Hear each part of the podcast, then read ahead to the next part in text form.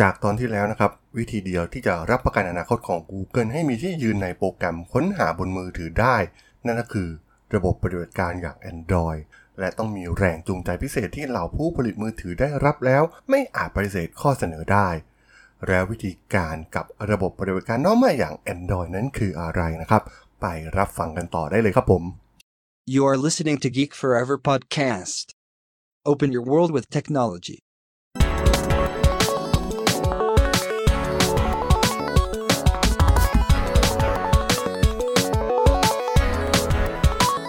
This is Geek Story.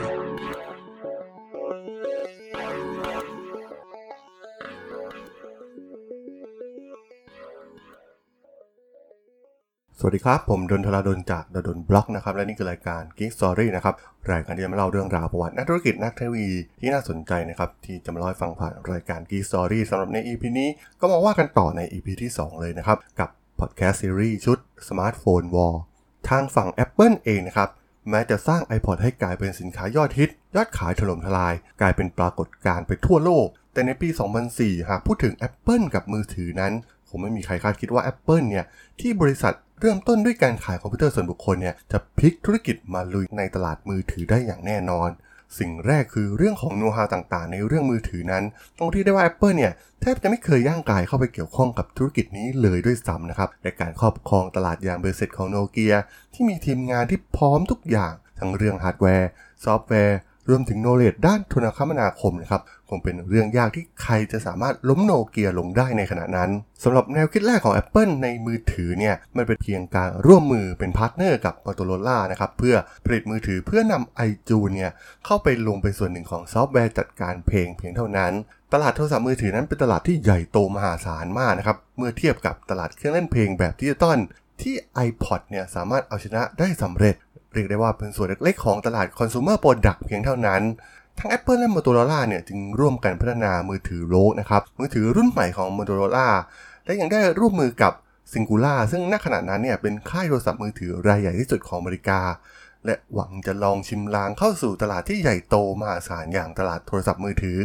แต่ต้องบอกว่ากระบวนการสร้างมือถือโรกนั้น เต็มไปด้วยอุปสรรคมากมาย โดยการที่ต้องมีการร่วมมือกันหลาย ๆ บริษัทที่เกี่ยวข้อง ระบบบริหารที่ล้าหลังของ Motorola ก็เป็นหนึ่งในอุปสรรคที่สำคัญนะครับในการกีดขวางกระบวนการออกแบบ ซึ่งแน่นอนว่าวัฒนธรรมองค์กรเนี่ยมันไม่เหมือนกับ Apple ที่เน้นที่ประสบการณ์ของผู้ใช้งานเป็นหลักสุดท้ายโลกเนี่ยมันก็ได้กลายเป็นมือถือที่ห่วยแตกมากๆ เหมือนสินค้าด้อยคุณภาพ ไม่ต่างจาก iPod ห่วยๆที่มีฟังก์ชันการโทรศัพท์ได้นั่นเอง รวมถึงรูปแบบการโอนเพลงเข้าโทรศัพท์ที่ใช้สาย USB กับคอมพิวเตอร์ เพื่อเชื่อมต่อกับ iTunes ซึ่งแน่นอนว่าจ็อบเนี่ย อยากให้ Ecosystem ของ Apple นั้นคงไว้เหมือนกับที่ทำสำเร็จกับ iPod แต่มันเป็นที่ถูกใจของบริษัทเครือข่ายมือถืออย่าง Singular นะครับ ที่ต้องการขายเพลงผ่านเครือข่ายอินเทอร์เน็ตของพวกเขาเท่านั้น และมันได้ทำให้เรื่องโปรโมชั่น ที่ปกติเนี่ยต้องทำกับเครือข่ายนั้นถูกตัดออกทันทีทำให้ผู้ซื้อที่ต้องการใช้โรก นั้นต้องจ่ายราคาเต็มของมือถือที่ 250 ดอลลาร์ แถมยังต้องจ่ายค่าบริการรายเดือนอีกด้วย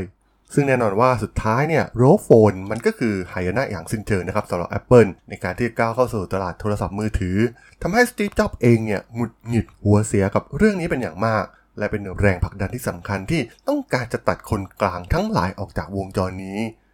Apple นั้นต้องการควบคุมทุกอย่างแบบเบ็ดเสร็จ แบบที่พวกเขาทำได้กับ iPod ทั้งฮาร์ดแวร์ ซอฟต์แวร์ หรือแม้กระทั่งเครือข่ายโทรศัพท์ก็ตามนะครับ และสามารถที่จะนำผลิตภัณฑ์ของ Apple เนี่ยส่งไปถึงมือของลูกค้าได้โดยตรงนั่นเอง และไม่ใช่ว่าในช่วงนั้นเนี่ยจะไม่มีคู่แข่งเลยเสียทีเดียวนะครับสำหรับบริษัทมือถือที่ต้องการเข้ามาลุยในตลาดเพลง แน่นอนว่าบริษัทยักษ์ใหญ่อย่างโนเกียเนี่ยก็ได้ออกโนเกียรุ่น N91 นะครับที่สามารถเก็บเพลงได้กว่า 1,000 เพลงคล้ายๆกับ iPod mini แต่สุดท้ายโนเกียก็ไม่สามารถที่จะผลักดันตัวเองให้เข้าไปสู่ธุรกิจเพลงอย่างที่คาดหวังได้เช่นกันเพราะเหล่าค่ายโทรศัพท์มือถือในสหรัฐอเมริกาไม่ยอมนั่นเอง ซึ่งเห็นได้ว่าบทสรุปของการลุยเข้าไปสู่ตลาดมือถือของ Apple ครั้งแรกนั้น ต้องจบลงด้วยความล้มเหลวอย่างสิ้นเชิง เพราะโรกโฟนเองเนี่ย ก็ไม่ได้กลายเป็นผลิตภัณฑ์ที่ดีเหมือนที่ลูกค้าคาดหวังจาก Apple และเป็นจุดเริ่มต้นแห่งความตกต่ำของ Motorola ในคาเดียวกันนั่นเอง แต่อย่างน้อยโรกได้กลายเป็นประสบการณ์ที่ล้ำค่าของทีมงาน Apple ทุกๆคนที่เกี่ยวข้องโดยเฉพาะตัวจ็อบเองเนี่ย ได้ทำให้จ็อบได้ค้นพบว่า Apple เนี่ยควรทำอะไรที่แท้จริงในตลาดโทรศัพท์มือถือ ซึ่งแน่นอนว่าจ็อบเองเนี่ยไม่ยอมมาให้ใครมาครอบงำการสร้างผลิตภัณฑ์ของ Apple อีกต่อไป มันได้เป็นบทเรียนครั้งสำคัญว่าหาก Apple ไม่สามารถคอนโทรลทุกอย่างได้เหมือนที่พวกเขาเคยทำหายนะก็มาเยือนอย่างที่ประสบพบเจอกับมือถือโรกนั่นเอง ซึ่งหลังจากความล้มเหลวอย่างสิ้นเชิงกับโรนะครับหา Apple ได้ร่วมมือกับ Motorola เพื่อหวังจะเป็นบันไดสำคัญในการเข้าสู่ธุรกิจมือถือของ Apple ซึ่งแน่นอนว่ามันทำให้จ็อบเนี่ยโกรธหัวฟัดหัวเวียงนะครับ แทบจะไม่อยากเอ่ยถึงในเรื่องดังกล่าวเลยเสียด้วยซ้ำแต่การทดลองครั้งนี้ของจ็อบและ Apple เนี่ยมันไม่ได้เสียเปล่าไปเลยสัทีเดียวนะครับ เพราะมันทำให้ปลุกไฟของสตีฟ จ็อบให้มีความอยากที่จะสร้างมือถือที่จะปฏิวัติวงการไปแบบสิ้นเชิง มือนได้ปลุกไฟของจ็อบให้กลับมาลุกโชนช่วงอีกครั้ง หลังจากได้ปฏิวัติวงการเพลงสำเร็จไปแล้วด้วย iPod และแน่นอนนะครับว่าจ็อบเองเนี่ยต้องการจับมือกับ Singular เครือข่ายโทรศัพท์มือถือที่ใหญ่ที่สุดในสหรัฐอเมริกาอีกครั้ง แต่เขารับประกันว่าครั้งนี้เนี่ยจะไม่เลวร้ายเหมือนที่ได้ร่วมผลิต ROKR กับ Motorola อย่างแน่นอน ซึ่งในขณะนั้นเนี่ยมือถือไม่ได้เป็นเป้าหมายแรกของจ็อบที่จะปล่อยออกสู่ตลาด แต่มันคือแท็บเล็ตนะครับที่ทีมงานของพวกเขาเนี่ยกำลังสร้างอยู่ต่างหาก โดยในตอนนั้นเนี่ยแอปเปิลกำลังพัฒนาแท็บเล็ตแบบจอสัมผัสจ็อบได้สั่งให้ลูกทีมเนี่ย เปลี่ยนทิศทางของผลิตภัณฑ์มาที่มือถือทันที แต่ต้องบอกว่าการสร้างมือถือตั้งแต่ศูนย์เนี่ย มันไม่ใช่เรื่องง่ายเลยนะครับสำหรับบริษัทที่สร้างคอมพิวเตอร์อย่าง Apple แม้กระทั่งปาล์มเองเนี่ย ก็ต้องดิ้นรนอย่างหนักกว่าจะประสบความสำเร็จในตลาดสมาร์ทโฟน แต่มันก็กลายเป็นความสำเร็จเพียงชั่วครู่เท่านั้นสำหรับปาล์มเพราะคู่แข่งรายใหญ่ที่น่ากลัวที่สุดกำลังจะเกิดขึ้น อีกบริษัทหนึ่งที่กำลังสร้างผลงานในตลาดมือถือที่น่าสนใจอย่างยิ่งก็คือบริษัท Research in Motion นะครับหรือ RIM เป็นบริษัทจากแคนาดานะครับและเป็นผู้พัฒนาอุปกรณ์ไร้สาย ที่มีจุดเด่นในการส่งอีเมลถึงมือผู้ใช้ทุกที่ทุกเวลานะครับ โดยรู้จักกันในชื่อว่า BlackBerry นั่นเอง ระยะแรกเมื่อปี 2001 เนี่ย BlackBerry เป็นเพียงเพจเจอร์ขนาดเล็ก ที่ผู้ใช้แต่ละคนเนี่ยสามารถพิมพ์ข้อความรับส่งหากันได้ โดยมีหน้าจอขาวดำและแผงปุ่มกดเหมือนแป้นพิมพ์ของคอมพิวเตอร์ และ BlackBerry นี่เองนะครับที่กลายเป็นสมาร์ทโฟนที่มีประโยชน์อย่างแท้จริงเครื่องแรก ๆ ของโลก เพราะมีทั้งอีเมล รวมถึงสามารถเชื่อมต่อได้อย่างง่ายนะครับเมื่อเดินทางไปไหนมาไหน และจุดเด่นที่คนหลงรักก็คือแป้นพิมพ์แบบ QWERTY นะครับ รวมถึงรูปแบบการเข้ารหัสของข้อความที่ส่งผ่านกันในเครือข่ายของ BlackBerry นั้นทำให้เหล่าบริษัทยักษ์ใหญ่ โดยเฉพาะทางด้านการเงินนั้นมั่นใจที่จะใช้งาน เพราะข้อมูลที่มีมูลค่ามหาศาลของเหล่านักการเงินในบริษัทนั้น จะไม่ถูกขโมยออกไปอย่างแน่นอน และทุกส่วนต่างๆ ดังที่กล่าวนี้เองนะครับที่ทำให้ในปี 2006 ริมเองสามารถสร้างรายได้มากกว่า 835 ล้านดอลลาร์ ซึ่งสูงกว่ารายรับของปาล์มถึง 2 เท่า และมีกำไรสูงถึง 176 ล้านดอลลาร์ ซึ่งสูงกว่ากำไรของปาล์มกว่า 10 เท่า สามารถจำหน่ายเครื่องแบล็คเบอรี่ออกไปได้กว่า 1.8 ล้านเครื่องเลยทีเดียว ส่วนฝากฝั่งของ Microsoft นั้นก็ดูเหมือนจะเป็นยักษ์ใหญ่ที่ตายใจนะครับ ตอนนั้น Microsoft ได้เข้ามาสู่ธุรกิจมือถือหลายปีแล้ว และหลังจากการร่วมกับปาล์มก็หวังจะช่วงชิงส่วนแบ่งการตลาดเพิ่มขึ้น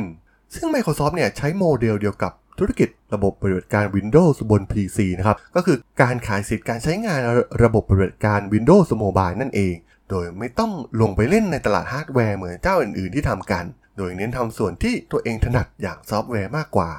โดยในปี 2006 Microsoft ขายสิทธิ์การใช้งาน Windows Mobile ไปยังผู้ผลิตมือถือแบรนด์ต่างๆ ได้ถึง 5.9 ล้านชุดและหลังจากนั้นอีก 1 ปีให้หลังนะครับ สามารถทำยอดขายเพิ่มได้เป็น 2 เท่า โดยสามารถขายได้ 11 ล้านชุด และมันเป็นช่วงขาขึ้นอย่างชัดเจนนะครับสำหรับ Microsoft ในตลาดมือถือโลก และในช่วงเวลาดังกล่าวนี้เองนะครับ ถ้าพูดถึงระบบปฏิบัติการที่ใช้งานง่ายที่สุด ก็คงจะเป็น Windows Mobile ของ Microsoft เพราะมีการออกแบบมาตั้งแต่ต้นให้มาจัดการรูปแบบอีเมลของ Microsoft รวมถึงการท่องเว็บ การเชื่อมต่ออินเทอร์เน็ต และแน่นอนว่า Microsoft เนี่ยต้องการเข้ามาผูกขาดตลาดมือถือให้ได้อีกครั้งนะครับ หลังจากที่ทำสำเร็จมาแล้วกับ Windows บน PC นั่นเอง ส่วนฝากฝั่งของ Google เนี่ย หลังจากได้ Android ของ Rubin ตอนนี้ Google ก็พร้อมแล้วเช่นเดียวกันนะครับสำหรับการกระโจนเข้าสู่ตลาดโทรศัพท์มือถือ ซึ่งจะกลายเป็นอนาคตของอินเทอร์เน็ต Google ก็หวังจะกลายเป็นโปรแกรมการค้นหาอันดับหนึ่งบนมือถือให้ได้ เหมือนกับที่เขาทำได้ผ่านเว็บไซต์บน PC เช่นเดียวกัน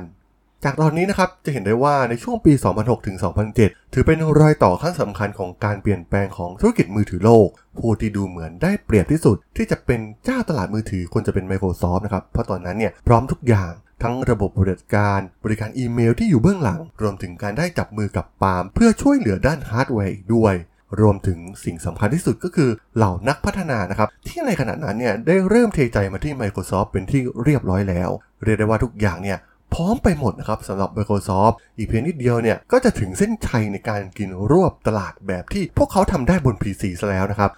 และจุดเปลี่ยนที่ยิ่งใหญ่ที่สุดในประวัติศาสตร์ ธุรกิจมือถือในปี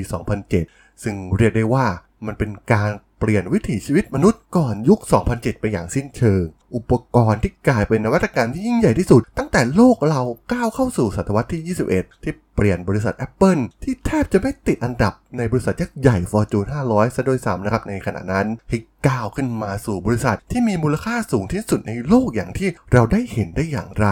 โปรดอย่าพลาดติดตามต่อในตอนหน้านะครับผม